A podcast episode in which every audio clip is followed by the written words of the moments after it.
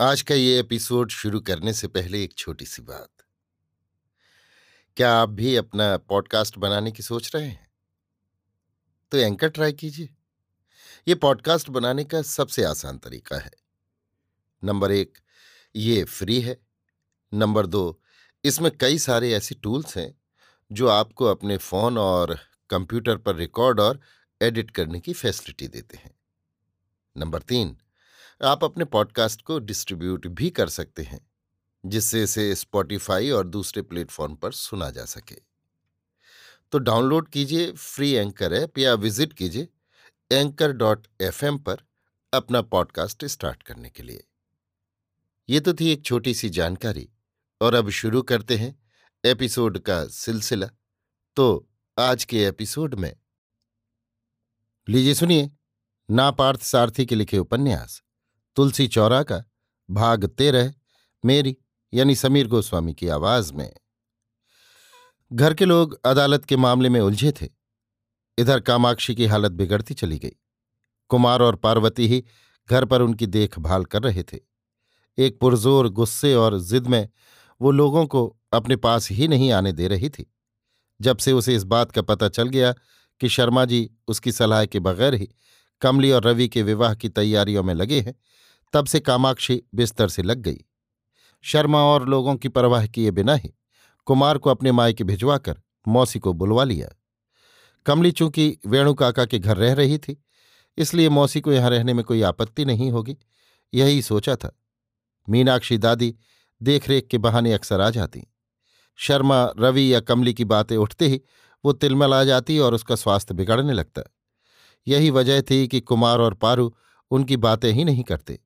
हालाँकि किसी तरह झगड़ा नहीं हुआ, पर झगड़े की शुरुआत के पूर्व वाला असहज मौन ज़रूर वहाँ पसर गया था। कुमार मौसी को गाँव से लेवा लाया। उसी दिन शाम मौसी ने कामाक्षी से पूछ लिया, क्यों री कामू? पहले एक फिरंगिन यहाँ रहा करती थी, कहाँ गई? लौट गई या तुम लोगों ने उसे निकाल दिया? कामाक्षी ने पहले तो इसे अनसुना कर दिया, पर बुढ़िया भी पीछा कहाँ छोड़ने वाली थी? जानती हो, काहे पूछ रही हूँ? हमने तो कुछ सुना था। हमारे गाँव से कुछ लोग आचार्य जी के पास गए थे। उन लोगों ने लौटकर बताया कि वो फिरंगिन तुम्हारे बेटे के साथ वहाँ आई थी। उसने सौंदर्य लहरी, कनकधारा स्त्रोत भज गोविंद का स्पष्ट पाठ किया था और अपनी भाषा में भी उसे सुनाया था। सुना है, आचार्य जी बहुत खुश थे। वे मौन व्रत में रहे, इसीलिए सुना, कुछ नहीं बोले, पर बहुत प्यार से सुनते रहे, आशीर्वाद भी दिया। पूरा गाँव कह रहा है। हम तो हैरान रह गए। आचार्य जी को तो जानते ही हैं हम। वे सबको इस तरह नहीं बिठाते। दो साल पहले तुम्हारे गाँव के सीमावैयर ने मठ का रुपया गबन कर लिया था। तब उनके पास क्षमा याचना करने गया था। तो उन्होंने सिर्फ़ हाथ हिलाकर जाने का संकेत कर दिया था। और वही आचार्य जी इनके प्रति इतने स्नेह दिखाएँ। कुछ खासियत ज़रूर है इनमें। हाँ हमसे भी कहते रहे लोग, पर हम ही नहीं माने। हमने तो सोचा, ये ही सब मनगढ़ंत सुना रहे हैं कि हमारा मन बदल जाए। मठ के मैनेजर का पत्र भी पढ़कर सुनाने को कहा, वो भी जिसने नहीं सुना। झूठ नहीं कहा होगा। अरे, हमारे गाँव के लोग तो तारीफ़ पे तारीफ़ किए जा रहे हैं। झूठ ही बात होती तो इतनी तारीफ़ कैसे होती? कामाक्षी सोच में पड़ गई। आगे क्या कहे, उसकी समझ में नहीं आया। कमली और रवि की शादी की बात क्या मौसी जानती हैं? या फिर सिर्फ़ टोह लेना चाहती हैं? मौसी ने वही पुराना सवाल दोहराया। क्यों जवाब नहीं दे रही? कहाँ गई वो फिरंगिन? कहीं नहीं गई है मौसी। वेणु काका के घर ठहरी है। उनकी बिटिया बसंती उसकी अच्छी सहेली है। वो भी बंबई से आई हुई है। जो भी हो, यहाँ तो पिंड छूटा। कामाक्षी ने बातचीत को खत्म करना चाहा, पर मौसी को तो नहीं टाल सकी। दो दिन बाद मीनाक्षी दादी ने पूछ लिया क्यों री तूने मुझे बताया ही नहीं? सुना है कोर्ट में केस चल रहा है? सारा गाँव कह रहा है, तुम्हारे मरद ने, तुम्हारे बेटे ने भी गवाही दी है। मौसी उस वक्त सामने थी। कमला की बात फिर आ गई। कामाक्षी ने ही पूछा, कैसा केस दादी? हमें तो मालूम नहीं। हमें कौन आकर बताता है? पता नहीं, लोग बता रहे थे कि उसके मंदिर प्रवेश से मंदिर भ्रष्ट हो गए हैं, इसलिए उसे पवित्र करना था। सुनाए चप्पल पहने ही मंदिर चली गई। बाकी तो हमें नहीं मालूम। पर कमली चप्पल पहने मंदिर गई हो, हमें नहीं विश्वास होता। इस घर में जब तक रही, उसके नेम अनुष्ठान में कोई कमी नहीं देखी हमने। हमारी देश की नहीं है, जाति की नहीं है, हमारे रंग की नहीं है, पर इतना सम्मान, इतनी विनम्र और सुशील है। मीनाक्षी दादी चौंक गई। क्या सचमुच कामाक्षी है? दादी, क्या हुआ? ऐसे क्या देखती हो? शक होने लगा है क्या? अरे, किसी को पसंद नहीं करते तो उसके ऊपर झूठे आरोप तो नहीं लगा सकते। कमली से मेरे मनमुटाव के कारण कुछ और है। मौसी ने आकर बताया है कि उसके श्लोक पाठ से आचार्य जी भी खुश हुए। अब हम कैसे उसकी बुराई करते? यहाँ के लोगों की तो आदत ही पड़ गई है कि किसी को नापसंद करो तो उसकी बेइज्जती कर डालो। कोर्ट में वेणुगोपाल ही तुम्हारे पति का वकील था। सुना है कि कैलाशनाथ जी ने उनके घर पर तो कमली को साक्षात सरस्वती का अवतार कहा, पर कोर्ट में कमली के खिलाफ गवाही दी। पर इन्होंने उस बात को रिकॉर्ड कर लिया और कोर्ट में सुनवा दिया। बड़ी बेइज्जती हो गई बेचारे की। तो और नहीं तो क्या? इतने बुज़ुर्ग हैं। मंदिर में पूजा पाठ करते हैं, पर झूठ कैसे बोल लेते हैं? झूठ ही नहीं, यहाँ तक कह दिया कि कमली और रवि ने मंदिर को भ्रष्ट कर दिया है। लोगबा केस के बारे में क्या कह रहे हैं? तुझे क्या? तू तो अभी अच्छी हो गई है। उसकी फ़िक्र क्यों कर रही है? फ़िक्र नहीं, दादी, बात जानना चाहती हूँ। वेणुगोपाल और तुम्हारे पति तो विवाह की तैयारी में लगे हैं। आज भी वेणु के घर सुहागन का ज्योनार है। उनकी बिटिया के ब्याह में जैसा करवाया था, वैसा ही अब भी करवाया है। मौसी ने बीच में ही रोक दिया। क्यों कामू, कैसी शादी, किसकी शादी?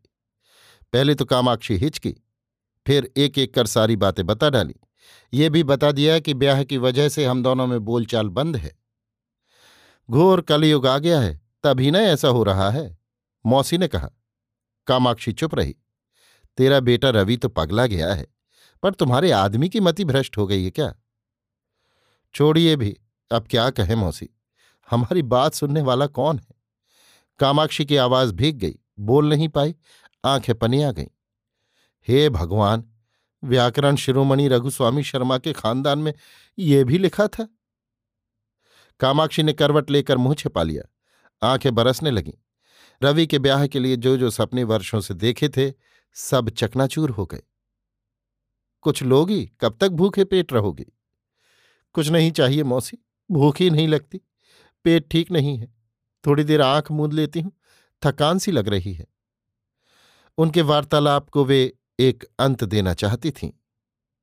अगले दिन केस का निर्णय होना था।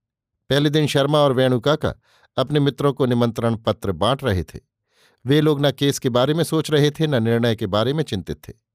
मद्रास से एक पत्रिका के संपादक इस विवाह का आँखों देखा हाल लेना चाहते थे।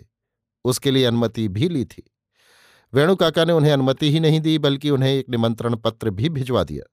समाचार पत्रों में दक्षिण भारतीय ब्राह्मण और फ्रेंच करोड़पति की बेटी के इस विचित्र विवाह की खबर छप गई थी।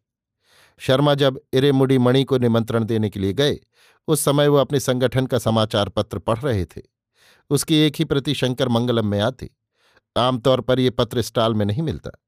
इस विवाह के बारे में ये खबर उसमें भी थी। इरेमुडी मणि ने हँसते हुए शर्मा को अखबार पढ़ाया। एक और कोर्ट में सीमा वैयर और मेरा केस चल रहा है। मलर कोडी वाली घटना याद है ना? वही। सीमा वैयर की दिली इच्छा है कि मैं और मेरी साथी जेल चले जाएँ। जेल नहीं गए तो ज़रूर हाजिर होंगे।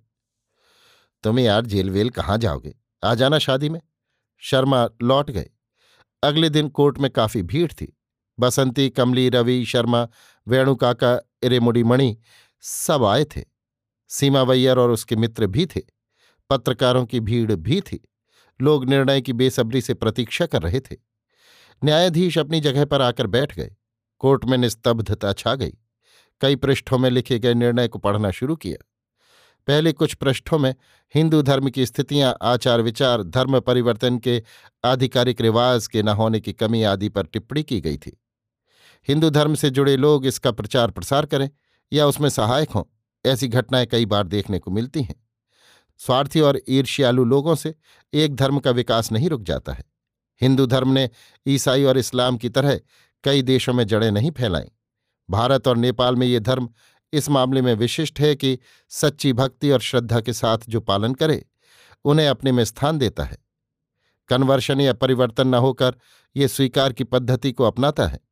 भीतर समाहित करने की उदारता भारतीय है। एनिवेसेंट जैसे कितने लोग भारतीय संस्कृति के प्रचार का कार्य करते रहे हैं। कई यूरोपीय भक्त और श्रद्धालु भी हिंदू धर्म के अनुयायी हो गए। इसके कई उदाहरण हैं। न्यायाधीश ने कुछ उदाहरण दिए। यहाँ जब तमाम गवाहों के आधार पर मामले की जाँच की गई तो लगता है कि ये तमाम आरोप जानबूझकर लगाए गए हैं। कमली नाम की फ्रेंच युवती के हिंदू धर्म के प्रति आस्था और अभिव्यक्ति के कई तर्कसंगत प्रमाण हैं। यहाँ उन लोगों की निष्ठा पर प्रश्न चिन्ह लगता है जो दावा करते हैं, इसके मंदिर प्रवेश के कारण मंदिर अपवित्र हो गए हैं। देखा जाए तो गवाहों और विवरणों से स्पष्ट है कि गाँव के आस्तिकों की तुलना में वो अधिक आस्थावान और श्रद्धालु रही है। मेरे विचार में मंदिरों की पवित्रता कहीं भंग नहीं हुई है, इसलिए इस मुकदमे को स्थगित किया जाता है। ये भी कहा गया था कि शर्मा व कमली को मुकदमे का सारा खर्च वादी द्वारा दिया जाए। वेणु काका को ऐसे निर्णय की अपेक्षा थी ही, पर फूले नहीं समाये। रवि भागता हुआ आया और वेणु काका का हाथ थाम लिया। कमली ने उन्हें पूरी श्रद्धा के साथ धन्यवाद दिया। उस दिन सायंकालीन अखबारों और अगले दिन प्रातःकालीन अखबारों की प्रमुख खबर यही रही। सीमा वैयर और उनके साथियों ने कलयुग पर सारी ज़िम्मेदारी डाल दी। सर्वनाश होने वाला है संसार का। अब सीमा वैयर दूसरी शरारतों में लग गए। हलवाई पंडित आदि को विवाह में सम्मिलित होने से रोक देना चाहते थे। देखो जम्बूनाथ पंडित, वेणु काका के रुपयों के लालच में शास्त्र द्वारा निषिद्ध विवाह करा दोगे क्या? तुम करवाओगे और तुम्हें रुपये भी मिल जाएँगे। चलो मान लिया। पर सोच लो कल फिर गाँव वाले तुम्हें अपने घर के कामों में बुलवाएँगे? पुरोहित जी घबरा गए। काशी यात्रा का बहाना बनाकर वहाँ से गायब हो गए। वेणु काका ने छिड़ा, शादी में काशी यात्रा का विधान है, पर यह शख्स खुद चला गया यात्रा में।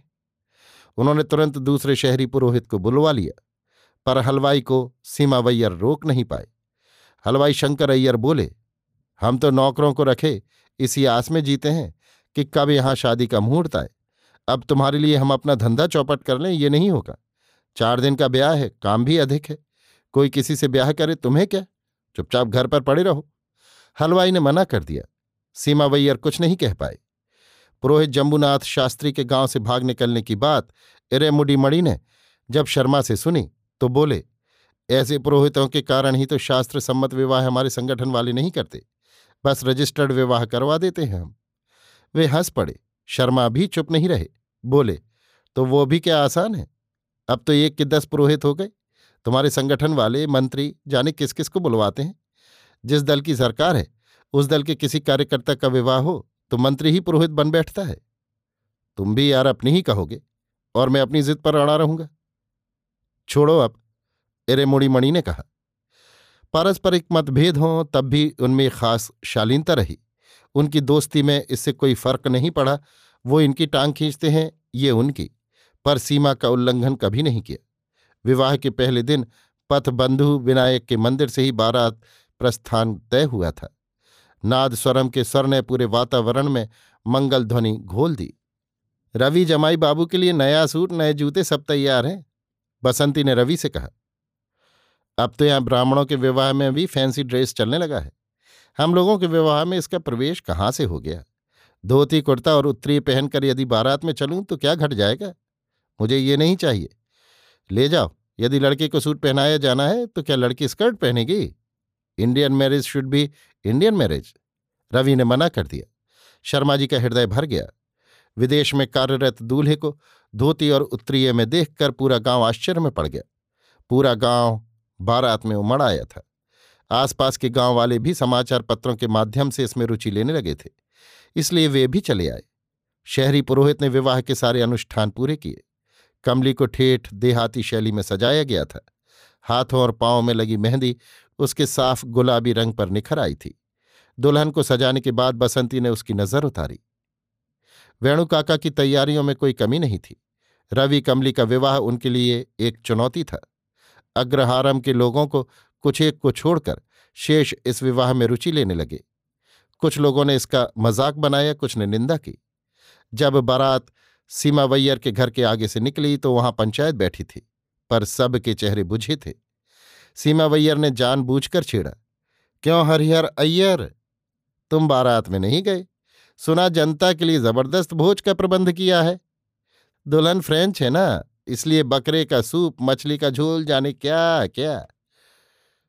शंकर अय्यर की हलवाई है पूरी, तथा शाकाहारी भोजन की व्यवस्था है। वैदिक रिवाज के अनुसार ही विवाह हो रहा है। ये सब जानते हुए भी सीमा वैयर छेड़ रहे थे। विश्वेश्वर शर्मा को बदनाम करने का मौका नहीं छोड़ना चाहते थे, पर हरिहर अय्यर कहाँ छोड़ने वाले थे? अरे तो मुझे कौन बुलाता? आप तो श्रीमठ के भूतपूर्व एजेंट हैं। आपके उत्तराधिकारी ही हैं ना शर्मा जी? जब आपको नहीं खबर दी गई तो मेरी क्या औकात? सीमा वैयर को उल्टे छेड़ दिया। तुमसे किसने कह दिया कि हमें नहीं बुलवाया?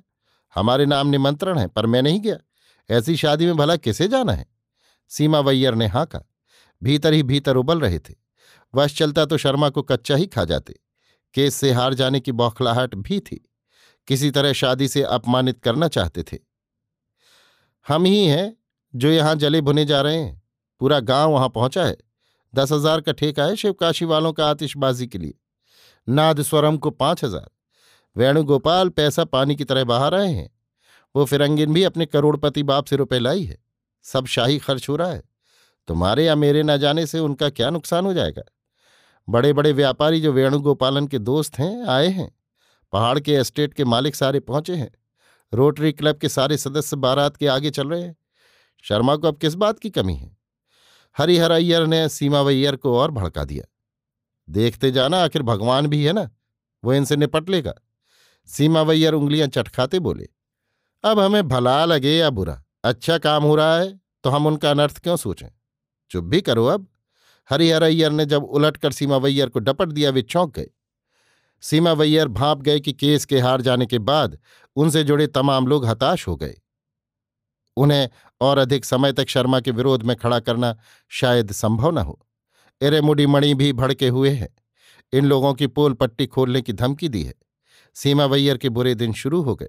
शर्मा जैसे आस्तिक का भी विरोध करते रहे और एरेमुडी मणि जैसे नास्तिक का भी। इसके विपरीत शर्मा को दोनों ही पक्षों का सहयोग और सहानुभूति मिल रही थी। मुकदमे के स्थगित होने के कारण सीमा वैयर की प्रतिष्ठा अब वो नहीं रही, पर उनकी करतूतें वैसी ही थीं। पुरोहित और हलवाई को भड़काने की सारी कोशिश उन्होंने की थी, पर वो भी नहीं कर सके। वेणुका का बुद्धि, धन और सामाजिक प्रतिष्ठा में सीमा वैयर से दस हाथ आगे थे। उस दिन बारात के स्वागत के बाद रात ग्यारह बज गए सभी गाँव वालों को खाना खिलाया और जात पात का कोई भेदभाव नहीं रखा गया। सुबह मुहूर्त था। सबको काम निपटाकर सोते रात के दो बज गए। ढाई बजे तक हलवाई भी अंगूछा बिछाकर लेट गए। रात पौने तीन के लगभग पंडाल में आग लग गई। लोगों के समझते बूझते देर नहीं लगी। हड़कंप मच गया। आग पर काफ़ी देर बाद काबू पाया गया। सुबह साढ़े आठ से नौ बजे तक मुहूर्त का वक्त था। वेदी के आसपास सब कुछ राख हो गया। वेणुका का घबराए नहीं। सारंग पाणी नायडू को बुलवाकर बोले, मैं नहीं जानता तुम कैसे करोगे। किसी गुंडे का काम है ये। सुबह छह बजे तक ये पंडाल बन जाना चाहिए। लाख रुपए भी लग जाए, पर काम हो जाना चाहिए। वे भावुक हो उठे। नायडू ने कहा, हो जाएगा, फ़िक्र मत कीजिए। और सचमुच हुआ भी। सुबह साढ़े पाँच तक फिर वैसा ही पंडाल तैयार हो गया। कमली के माता पिता और रिश्तेदारों को दिखाने के लिए मूवी कैमरे से एक एक अनुष्ठान को फिल्माया गया। बसंती ने अंतिम कोशिश की, कामाक्षी को किसी तरह बुला लाने की, पर कामाक्षी उठने बैठने की हालत में कतई नहीं थी। काकी, तुम आ जाओ ना, ये तुम्हारे घर का विवाह है। पर कामाक्षी ने कोई उत्तर नहीं दिया, पर विरोध भी नहीं किया। बसंती चुप बनी रही। खाक काम हो रहा है वहाँ। लड़के की अम्मा यहाँ मर रही है और तुम लोग वहाँ गाजे बाजे के साथ ब्याह रचाओ। मीनाक्षी दादी और मौसी ने बसंती से कहा, पर कामाक्षी ने उस वक्त कुछ खिलाफ नहीं कहा, पर उसकी बात मानी भी नहीं। मैं तो पड़ी हूँ बिस्तर पर, कहाँ जाऊँगी, काहे जाऊँगी?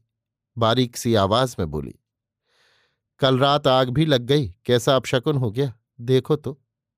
मीनाक्षी दादी ने खींचा तब का राग अलापा। बसंती ने कोई उत्तर नहीं दिया। लोगों की चालों को इस तरह अपशकुन का नाम देने की प्रवृत्ति पर वो खींच गई। पहले जब पुआल के ढेर में आग लगी थी, तब भी कमली को कोसा गया था। जैसे ही उसे लगा कामाक्षी आने की स्थिति में नहीं है, वो अधिक देर तक नहीं रुकी। गाँव की परंपरा के अनुसार घर घर जाकर लोगों को बुलावा दिया। ये समझ नहीं पाई कि कामाक्षी का रवि और कमली के प्रति क्रोध और बढ़ गया है अथवा वो बीमारी के कारण शांत है। फिर भी वो सोचकर गई थी कि कामाक्षी उसे गालियाँ देंगी, पर उसके विपरीत कामाक्षी एकदम शांत रही। बसंती के लिए सुखद आश्चर्य था। कमली की इच्छा थी कि कोई भी मंत्र नहीं छूटे। पुरोहित को आश्चर्य हुआ, कहाँ अपने यहाँ की लड़के लड़कियाँ जल्दबाजी मचाते हैं? कहाँ एक विदेशी युवती एक एक मंत्र पर ज़ोर दे रही है? कुछ जिद्दी और ईर्ष्यालु लोगों को छोड़कर पूरा गाँव उमड़ पड़ा था। भीड़ काफ़ी थी। इरे मुड़ीमणि भी आए थे। कई व्यापारी उद्योगपति भी आए थे। तुम तो साक्षात हनुमान हो गए नायडू। हनुमान रातों रात संजीवनी पर्वत उठा लाए और तुमने रातों रात में सारा पंडाल फिर बनवा डाला।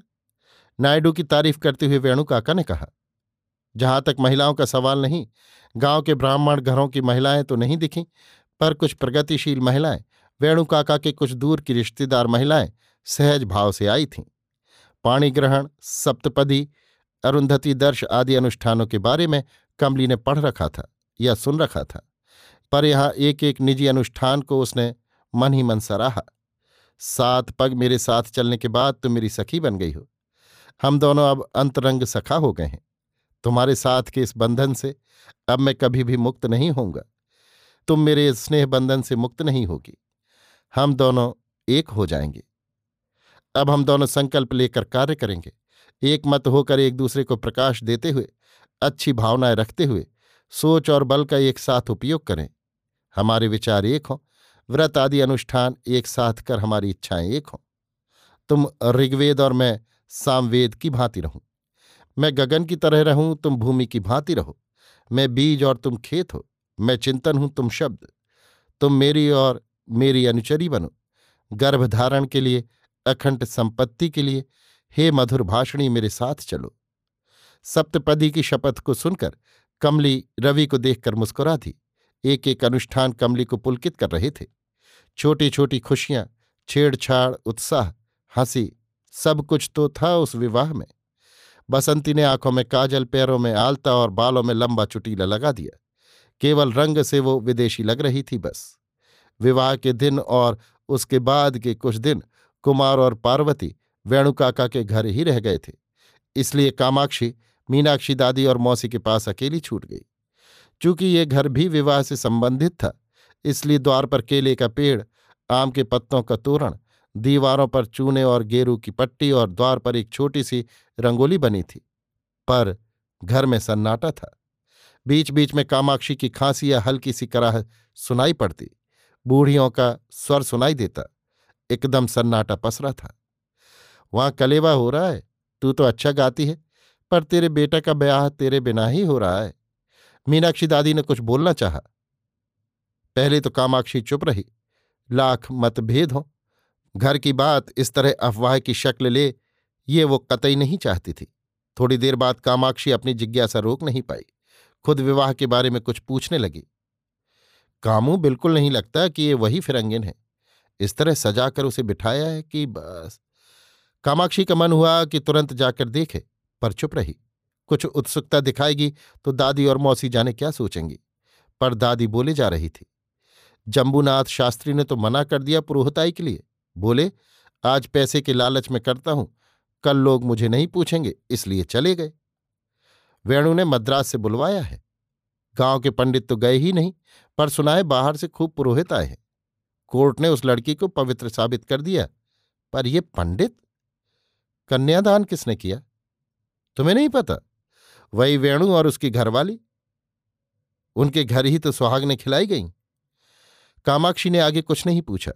मुहूर्त समाप्त होने के अगले दिन मौसी ने कामाक्षी से पूछा, तुम्हें देखने तुम्हारा घरवाला और वो वेणु आए थे? तू सो रही थी? मैंने पूछा, जगा दूँ? बोले, नहीं, फिर मिलेंगे। तुम्हारी तबीयत के बारे में पूछा, फिर चले गए। यहाँ कौन रो रहा था इनके लिए? कामाक्षी बोली, रुलाई रोक ली थी मुश्किल से। उनको छोड़ो, तेरा वो पेट जाया, बेटा आशीर्वाद लेने नहीं आया। उसे क्या हो गया? मीनाक्षी दादी ने कहा, आए तो आए ना आए तो ना सही। मरे नहीं जा रहे हम। ऐसी बातें मत करो। तुम्हें नहीं चाहिए था तो ठीक है, पर कायदे की बात भी तो होती है। उन्हें तो आना चाहिए ना। कामाक्षी की आँखें भर गईं। रुलाई रोक नहीं पाई। इस विवाह के प्रति रुखाई ज़रूर छिपाने की कोशिश की, पर मन तो जैसे वहीं लगा था। एक एक क्षण वहीं कल्पना में डूबी थी। रवि, कमली, शर्मा, बसंती के बारे में लगातार सोच रही थी। विवाह के बारे में मीनाक्षी दादी या मौसी कुछ बताती तो ध्यान से सुनती। ऊपर दिखाने को भले ही तटस्थ रहती। चार दिन में एक एक अनुष्ठान की खबर मीनाक्षी दादी देती रहीं। कामाक्षी ने ये बात ज़रूर पूछी। गृह प्रवेश कब करेंगे दादी? मैंने तो पूछा नहीं। पूछ लीजिए। उस दिन तो सब यहाँ आएँगे। हम रोक नहीं सकते, उनका घर है। अरे, हमें तो ध्यान ही नहीं रहा। मीनाक्षी दादी शाम को खबर लाई। कल का दिन शुभ बताया है। इसलिए कल सुबह छह बजे से साढ़े सात के बीच वे लोग यहाँ आएँगे। तुम बीमार हो, इसलिए हलवाई पहले ही यहाँ भिजवा देंगे। कामाक्षी के मन में कड़वाहट घोलनी चाहिए।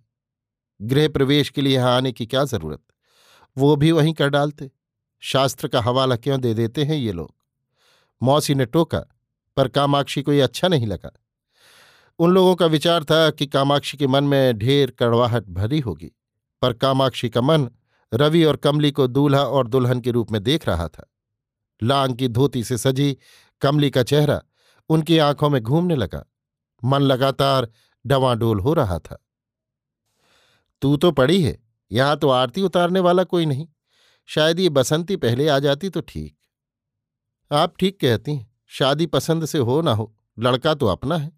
शादी के बाद नई धोती पहने दुल्हन को लेकर आ जाए तो द्वार पर आरती उतारनी होगी ना। मौसी ने कहा, पर कामाक्षी सोच नहीं पाई उसे क्या करना है। दादी ने फिर कामाक्षी को टोका, लाख मतभेद हो, पर लड़के को छोड़ा थोड़े ही जा सकता है। लड़का अपना है। ऐसे में हम लोग ही साथ छोड़ते हैं तो लोग बाग क्या कहेंगे? मौसी बोली, आप दोनों थोड़ी देर चुप रहेंगे। मेरा तो दिमाग काम नहीं कर रहा है। कामाक्षी ने रोआ से स्वर में कहा, पर उसकी मनोदशा वे दोनों भाप नहीं पाई। उसकी मना स्थिति को समझने की कोशिश उन्होंने की, पर कोई सफलता नहीं मिली। परसों सुबह गृह प्रवेश हो, कामाक्षी पता नहीं, क्या सोच रही है। उसके चेहरे पर रौनक नहीं है, शरीर में शक्ति भी नहीं रही, आँखों में आँसू भी नहीं बंद हुए, किसी से उसने बात भी नहीं की। गृह प्रवेश के पहले दिन मीनाक्षी दादी बोली, कल मंगल कार्य हो रहा है, मैं विधवा यहाँ क्या करूँगी? मैं तो चली। वे चली गईं। मीनाक्षी दादी के जाने के बाद मौसी भी रिश्तेदारों के घर जाने का बहाना कर वहाँ से चली गई। हलवाई पिछवाड़े में तंबू लगाकर अपने काम में लगे थे। कामाक्षी के चौके में उनका प्रवेश पता नहीं संभव हो या नहीं। इस भय से वे पिछवाड़े में ही रहे। शर्मा पहले दिन रात को ही घर आ जाना चाहते थे, पर कामाक्षी के मन में उन्होंने अपने इस विचार को स्थगित कर डाला था। आम के पत्तों का बंधनवार द्वार पर रंगोली, भीतर से आती खांसी और कराहों की आवाज़ें घर का माहौल मिला जुला था। आस पड़ोस का कोई भी वहाँ नहीं आया। अभी आप सुन रहे थे नापार्थ सारथी के लिखे उपन्यास, तुलसी चौरा का भाग तेरह, मेरी यानी समीर गोस्वामी की आवाज़ में।